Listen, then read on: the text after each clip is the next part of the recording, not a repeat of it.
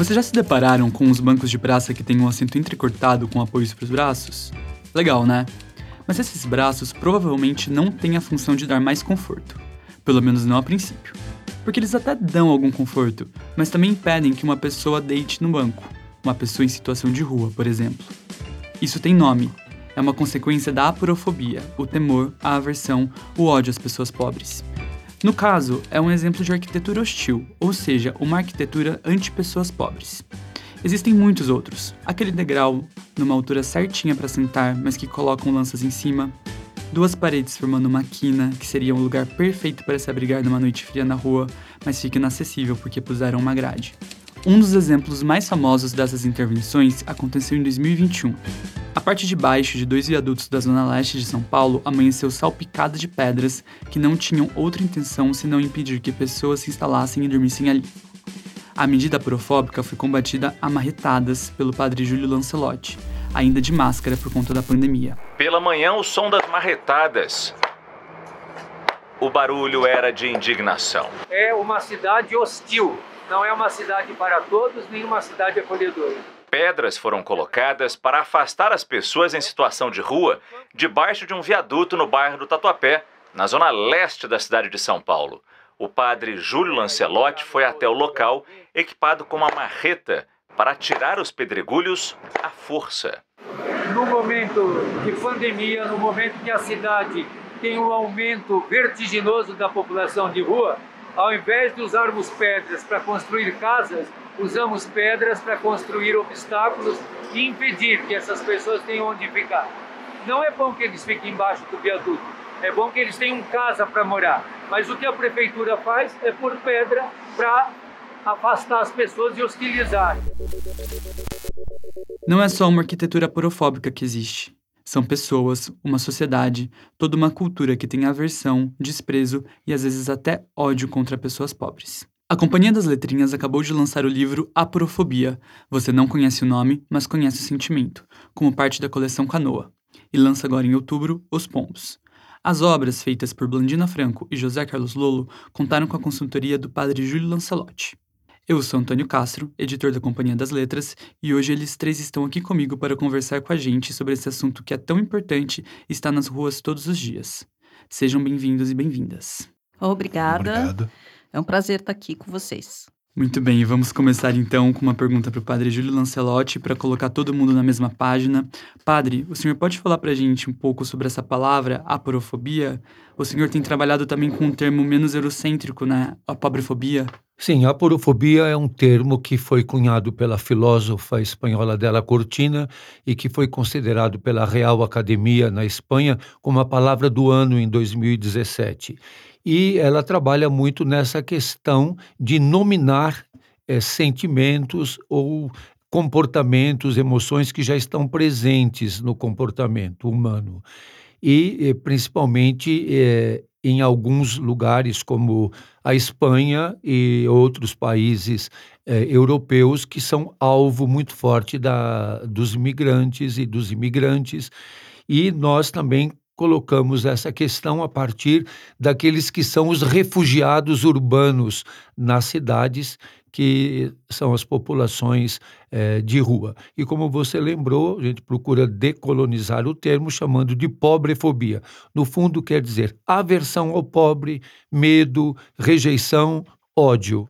E, padre, qual que é a importância de ter um termo para definir esse sentimento? E eu queria que o senhor contasse também, porque a ideia do livro partiu do senhor, né? O senhor procurou a gente para fazer um livro a respeito sobre isso. Qual que é a importância de ter um livro voltado para o público infantil sobre o assunto? Para que nós tenhamos é, o quanto antes na vida de cada, de cada pessoa ou de grupos, das comunidades, a identificação de uma maneira que está na nossa cultura.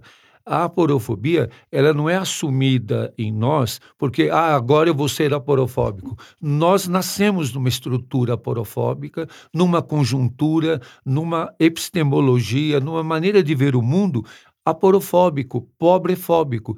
Então, a importância de refletir sobre aquilo que vivemos, refletir a partir daqui, a partir daquilo que sentimos, para poder decodificar, para poder identificar e para poder, sobretudo, transformar. e Blandina e Lollo, que já são nossos autores veteranos da casa. Queria que vocês contassem um pouquinho como que foi pensar e desenvolver essas histórias que abordassem esse tema para as crianças a partir do convite que a gente fez para vocês. Então, o convite foi maravilhoso, né? A gente, quando recebeu o convite de fazer um livro com o Padre Júlio, para a gente já foi assim, nossa, que oportunidade de fazer alguma coisa, né? De... E foi muito legal a gente ter ido lá e ver o trabalho do Padre Júlio, né, acontecendo.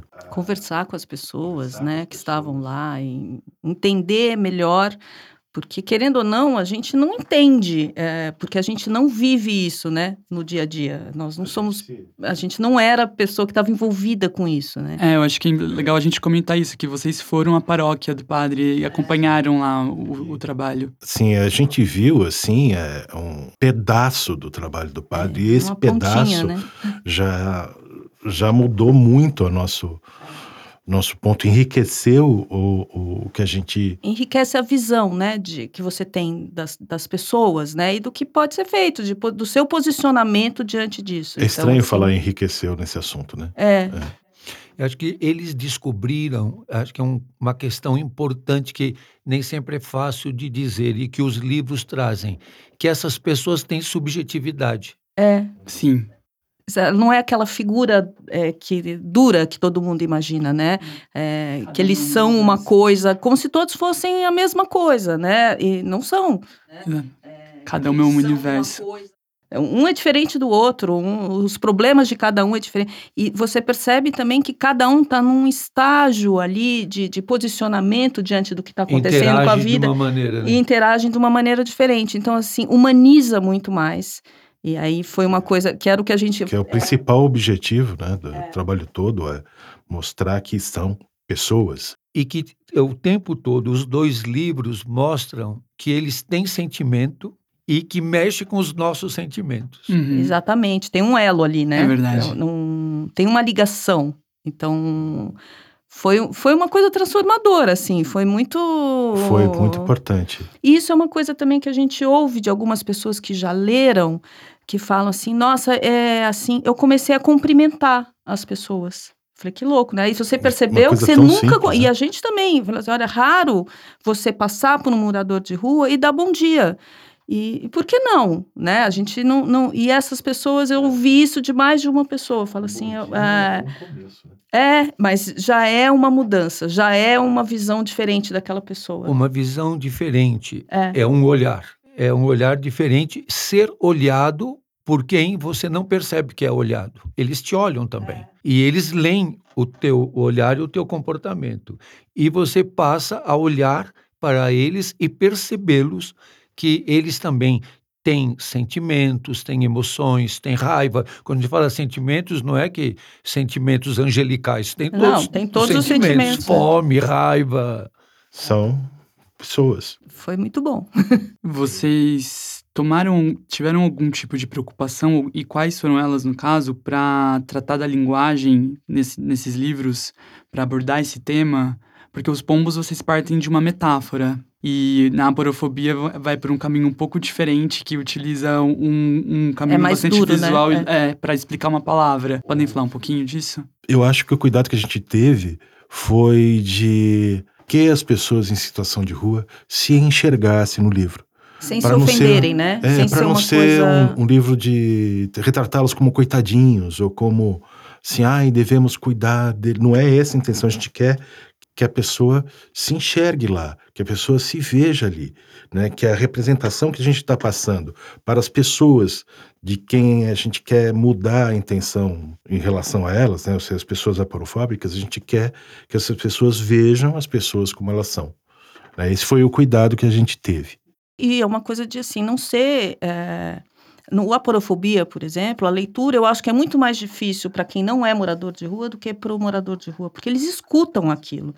E é, é, é muito mais difícil para o leitor ele se enxergar falando aquilo. Então, eu, eu tive um, um certo receio de não ser uma coisa que eu, a, a pessoa se ofendesse uhum. com aquilo, como se eu, se eu, autor, achasse que eu tenho medo de, eu que tenho medos. Eu queria mostrar... A, a dureza de, de, desse sentimento, né? em relação a isso. É, e tudo isso a gente ainda está pensando que o público para qual os livros são destinados são crianças, né? Que tem, quando pegam um livro e abrem, uma multiplicidade de olhar que muitas vezes a gente não espera, né? É, é exato. Mas as crianças, elas são, eu acho que elas são mais espertas para isso do que os adultos. Eu penso de que é, do livro Aporofobia para Os Pombos, o tamanho mudou e o impacto vai ser maior também. E o que é interessante de que nós apresentamos para as pessoas em situação de rua, conviveu com eles, foram ouvidos, e quando nós mostramos, neste dos Pombos, que tem três imagens e não tem nada escrito, antes de começar o escrito, eles disseram, somos nós. Uhum. E foi muito interessante, eles se identificaram. Na terceira figura, eles disseram, somos nós. Foi interessante que eles pediram que entre os pombos tivesse um pombo com deficiência, com portador de alguma deficiência, e tivesse é, a questão é, do negro e a questão dos grupos L G B T Q I A mais. Para que é, todo o universo que está na rua fosse é, visto. Para que eles visto. estivessem presentes por inteiro, né? Assim, não deixasse ninguém de fora, ninguém né? Ninguém de fora. E, e aqui, nesta, numa das figuras, está, acho que é o coração do que o livro, os livros querem mostrar. Ninguém repara no que os pombos sentem. Ninguém repara no que eles sentem. Que eu acredito que é uma das crueldades maiores. É, desculpe voltar a isso, mas é a questão da negação da subjetividade. Você negar a subjetividade de uma pessoa é coisificá-la.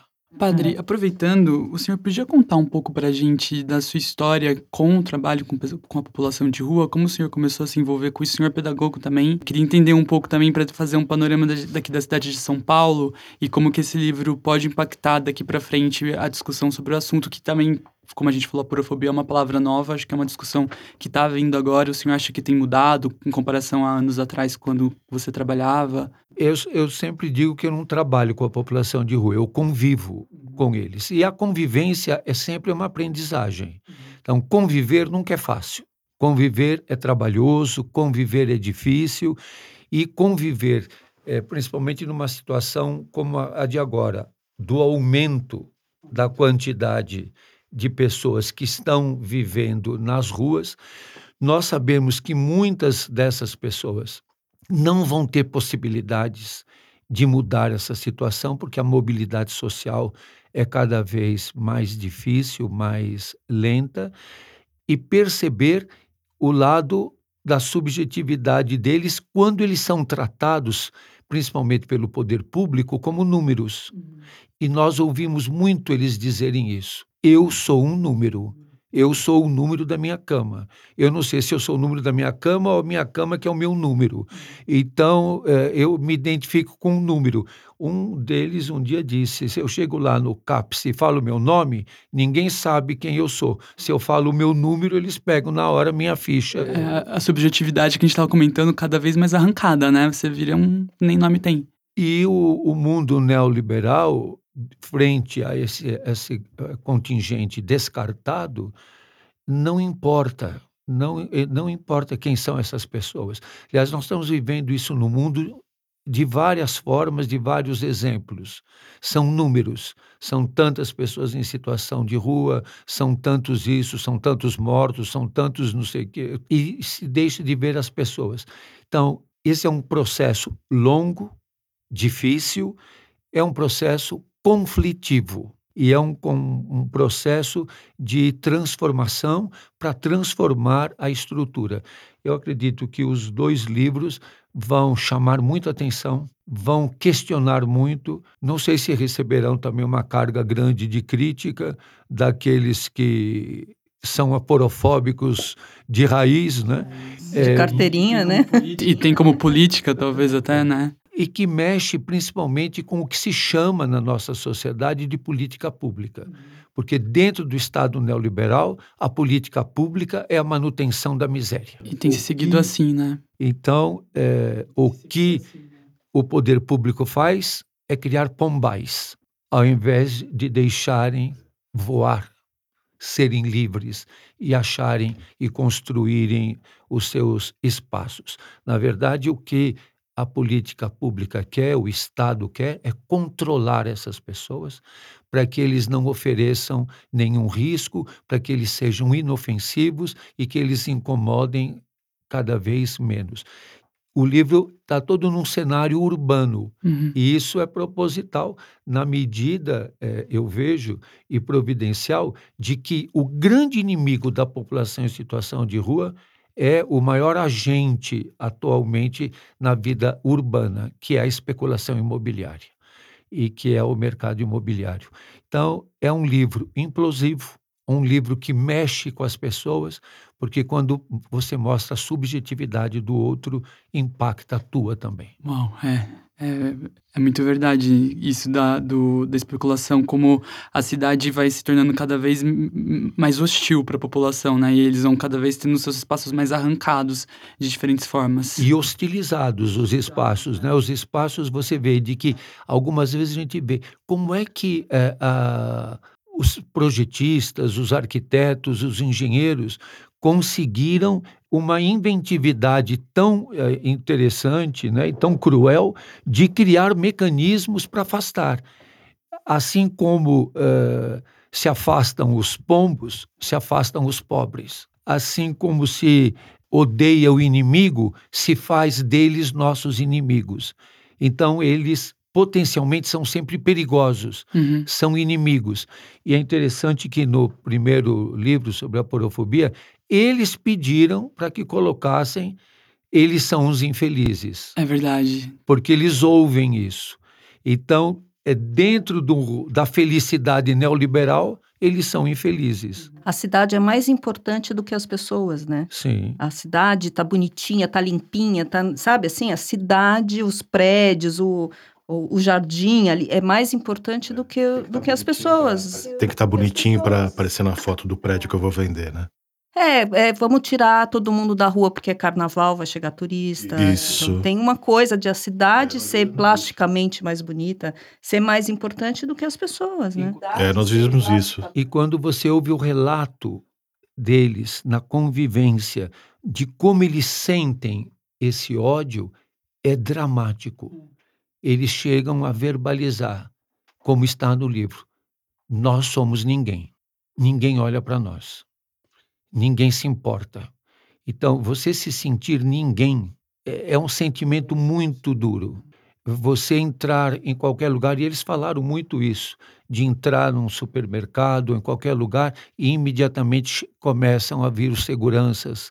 Então, eles sempre são vistos como indesejáveis, perigosos. É uma coisa, é como é, você entrar num lugar e ninguém se importar com você ou se incomodar com a tua presença e querer eliminá-lo daquele espaço. Qualquer um de nós que sente isso é muito duro. E eles sentem, verbalizam e imediatamente, uma das coisas que me chama muita atenção quando nós apresentamos as imagens e, e os textos, o silêncio. Alguns com os olhos marejados e a cabeça fazendo sim. Foi muito eloquente. É. Blandina e Lollo, no final do livro vocês escrevem que é muito difícil entender uma coisa quando a gente não sabe o nome dela. Vocês podem comentar um pouco essa afirmação? Que eu acho que vai bem ao encontro. É, eu acho que existe realmente, não só para as crianças, até para os adultos, assim, aquilo que você não sabe o nome, você não sabe nomear, você não sabe o que é. Você não tem um nome para aquilo, você não sabe... Se não... Eu não sei o que, que é aquilo. Quando a gente aprende numa língua, sei lá, numa língua estrangeira, uma palavra que você não sabe o significado, não dá para você conversar sobre aquilo, falar sobre aquilo, né? Então, acho que tem uma limitação de conhecimento, de entender as coisas. Quando você coloca um nome naquilo, é muito mais fácil, tanto para você explicar, como para você conversar sobre aquilo e entender o que é o sentimento. Então, assim, se você pegar uma criança e fala assim, olha...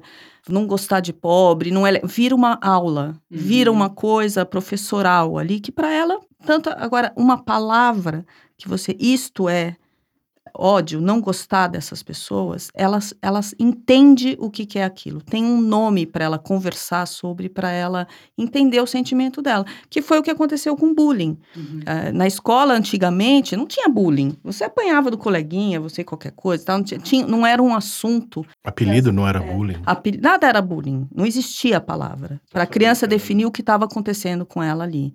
A hora que você criou a palavra...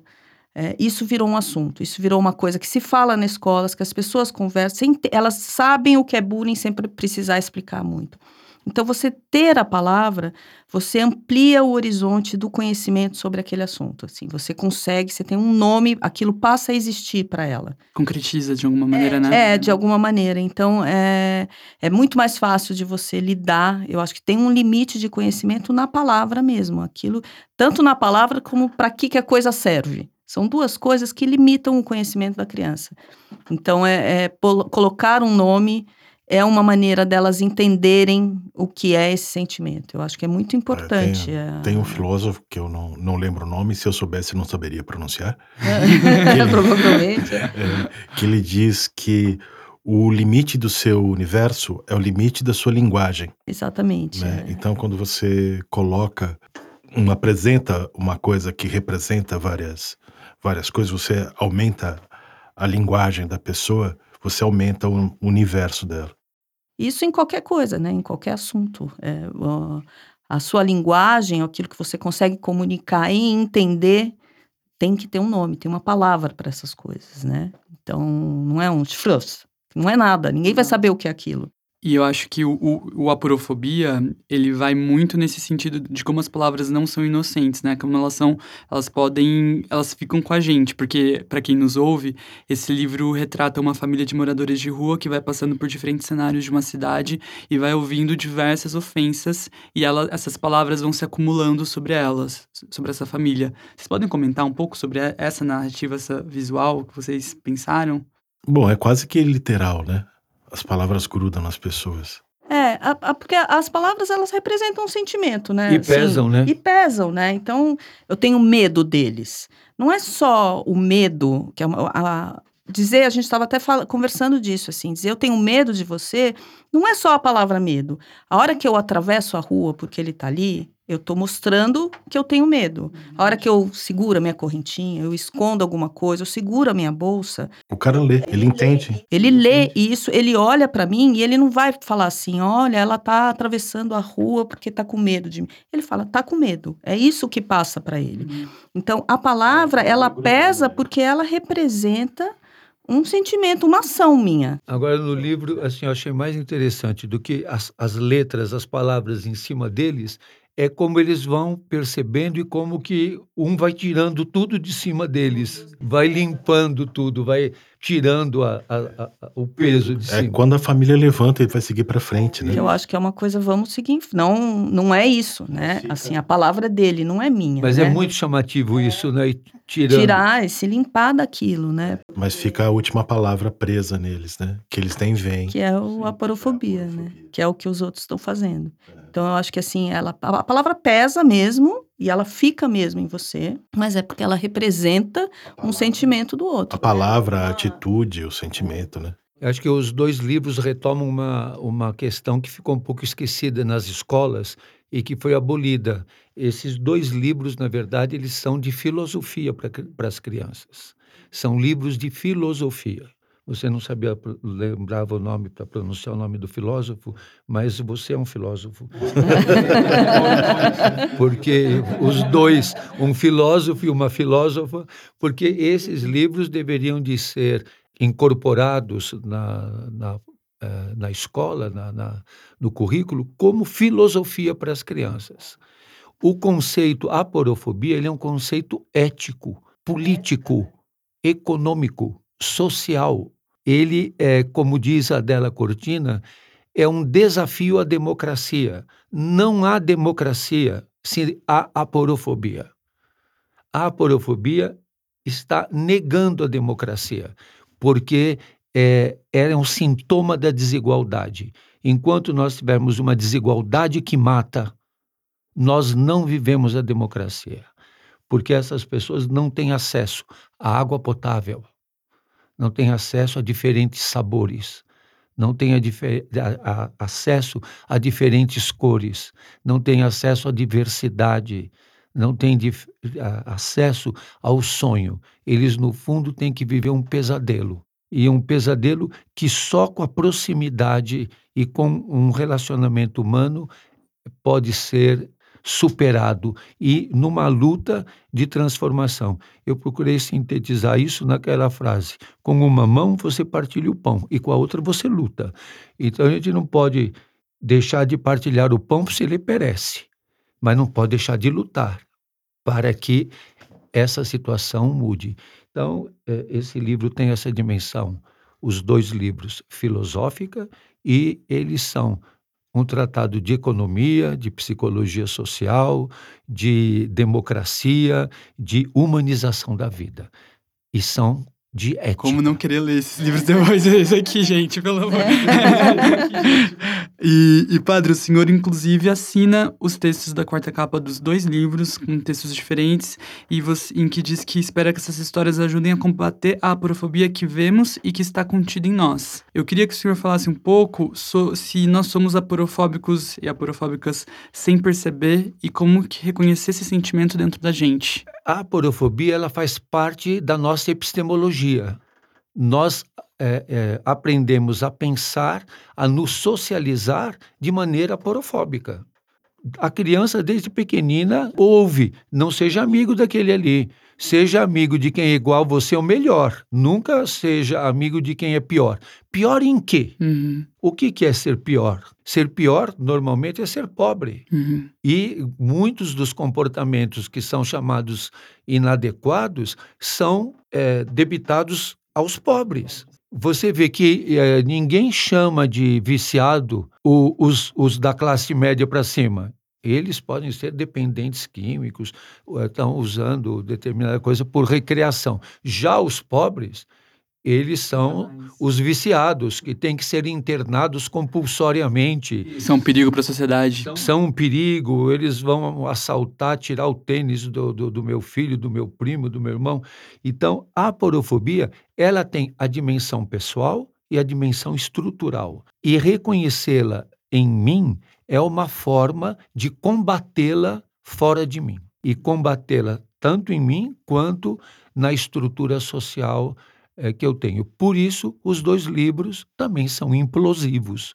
Eles são implosivos. Aí, alguns grupos que não querem mudança social vão dizer: não, esses livros aqui não são muito bons porque fazem pensar. Eles fazem pensar. Mas mais do que fazer pensar, eles fazem agir. E é um pensamento transformador. E como o senhor disse, a aporofobia interessa o poder público muitas vezes, a manutenção da, da sociedade dessa forma, né? A desigualdade é produtora da aporofobia. Então, é um sentimento que sedimenta, que cimenta a desigualdade. E esses livros são duas britadeiras que vão quebrar esse cimento. Tomara, né? Então, para fechar, eu queria que Blandina e Lollo comentassem um pouco se esse processo de escrever esse livro também veio com um re- autorreconhecimento desse sentimento dentro de si, e talvez também fala- a gente possa falar um pouco sobre como a gente pode agir para mudar e para ter atitudes anti-aporofóbicas também. Claro que tinha, né? Claro que a gente enxergou na gente muita coisa. É, não, mas... Lembra, quando a gente era criança, um dos inimigos da gente era o homem do saco. O que que era o homem do saco? Se não for, era uma pessoa, situação de rua, esse era o homem do saco, era o nosso bicho papão. Não, imagina, nunca. Eu acho que é impossível, eu acho que todo mundo... Eu, eu cresci nessa sociedade, não tem como eu não ter crescido com isso. Eu acho que assim... Não só ouvi deles, como também me reconheci em algumas coisas. Assim, de, de você ver, que você faz. Eu já fiz. Não vou, ah, não, nunca atravessei a rua. Mentira. Eu não, eu não posso ter essa... É, falar sobre isso e falar, não, eu, eu sou uma santa. Nunca nada, eu sou perfeita. Não é isso. Eu, eu, eu me reconheci em, em muitas coisas, conversando com eles... E eu acho que é mesmo o primeiro passo, é você enxergar. Não, tem gente que enxerga isso em você e reconhece e fala, vou eu vou melhorar de alguma maneira isso, assim, é uma coisa que eu quero consertar em mim, eu quero fazer diferente, eu quero agir de outra forma. A gente tem ouvido, né, pessoas assim, nossa, eu não percebi o quanto eu era. É, e eu acho que é o primeiro passo mesmo, você se reconhecer e, e, se, e tentar a sua transformação e a transformação, a nossa e a do outro. A gente tem filhos, por exemplo, e é um bom caminho, né? Olha, não é assim, é, é de outra maneira. Você tem que, a gente pode enxergar as pessoas de outra forma. Que é o nosso objetivo principal é. aí, né? Mudar na criança, através do adulto que está proporcionando o livro para essa criança como mediação é. ou como... E, e eu acho que começa, você começa com pequenas coisas, né? De... São pequenas coisas que você faz, que nem eu tava, é, é o cumprimentar a pessoa, é a pessoa... Olhar no olho, né? Saber que você olhar tá vendo ela, olhar, né? A gente estava voltando de, da Bienal, eu acho, né? A gente chegou no, no aeroporto e tinha um senhor pedindo, na, na parada, do, do, onde paravam os táxis. E ele veio pedir dinheiro, tava pedindo dinheiro para todo mundo que tava ali. E a gente desceu do táxi, botou a mala no chão e o Lollo virou para ele e falou assim, oi, boa noite. E o não, cara... Não. Não, não, boa noite, antes de falar com ele. Esse senhor virou pro olho e falou assim, não, você não precisa nem me dar dinheiro, porque esse boa noite é o primeiro cumprimento que eu recebi, acho que essa semana. Primeira pessoa que fala comigo, sem ser... É uma coisa tão impressionante a hora que você escuta isso, que você fala... O Lollo falou, nossa, mas assim... Ele falou, não, é... Tudo bem, né? Não vou, não vou recusar receber o seu dinheiro, mas, nossa, a primeira pessoa que fala comigo. É, era como se... Você me viu, que é. coisa incrível, alguém me viu, não, eu não sou... Um... Eu não sou invisível para você. A hora que você, perce... que você escuta ele falar com você dessa maneira, você já muda um monte de coisa dentro de você, né? Você fala, é, mas boa noite mesmo, né? Pô, desculpa, né? Não sei nem o que... É, não... As pessoas saem correndo, né? É. Então, eu acho que esse não sair correndo tá certo. De vez em quando você tem gente boa, tem gente que não é boa. Pode ser que alguém vá te assaltar, sei lá, mas pode ser também que o, o bonitinho te assalte. Não tem... Nós temos muitos bonitinhos de gravata é, é. nos assaltando há muito tempo. A gente é muito injusto nessa hora, né? De você... Mesmo que você... No, quando você tá no trânsito e alguém vem te pedir alguma coisa, às vezes você fala, desculpa, eu não tenho. Uhum. A pessoa te agradece. Porque você só não fechou a janela, né? Não é que você tem que dar dinheiro para todo mundo o tempo inteiro, ou que você tem que fazer tudo que eles estão te pedindo. Não é isso. É, eu acho que essa mudança de postura já é alguma coisa. Já é um... um... É o começo da coisa. E é. não é fácil, eu acho. Eu acho que vai ter muita gente que é. lê e que quer mudar, e tem muita gente que lê e que fala, ah, é, leva para sua casa então, que é uma coisa estúpida, gente... né? Se essas pessoas é criticarem elas. a gente, quer dizer que a gente tá... no caminho muito certo, né? Tô, aguard... tô... tô aguardando isso, assim. Tô até ansioso para que isso aconteça. Vai fazer o quê? É, eu acho que é da natureza, né? Assim, tem gente que vai mesmo achar que não. Hum, eu acho que eu tô, tô esperando isso. Tem de tudo, né? Uhum. Que é a confirmação. Estamos indo bem. É, em certos casos, né? Certas pessoas, a gente tem uns nomes, assim, que se falar mal da gente é elogio. aguardamos, aguardamos essas resenhas ansiosas. É, o, pa- o padre sabe. Bom, muito, muito obrigado, Blandina, Lollo e Padre Júlio. Foi muito bom conversar com vocês. Espero que quem esteja ouvindo a gente tenha gostado também e corra para conhecer esses dois livros, Aporofobia e Os Pombos, que já estão disponíveis. Muito obrigado. A gente que agradece. Obrigada. Obrigado a você, Antônio. Obrigado, Antônio.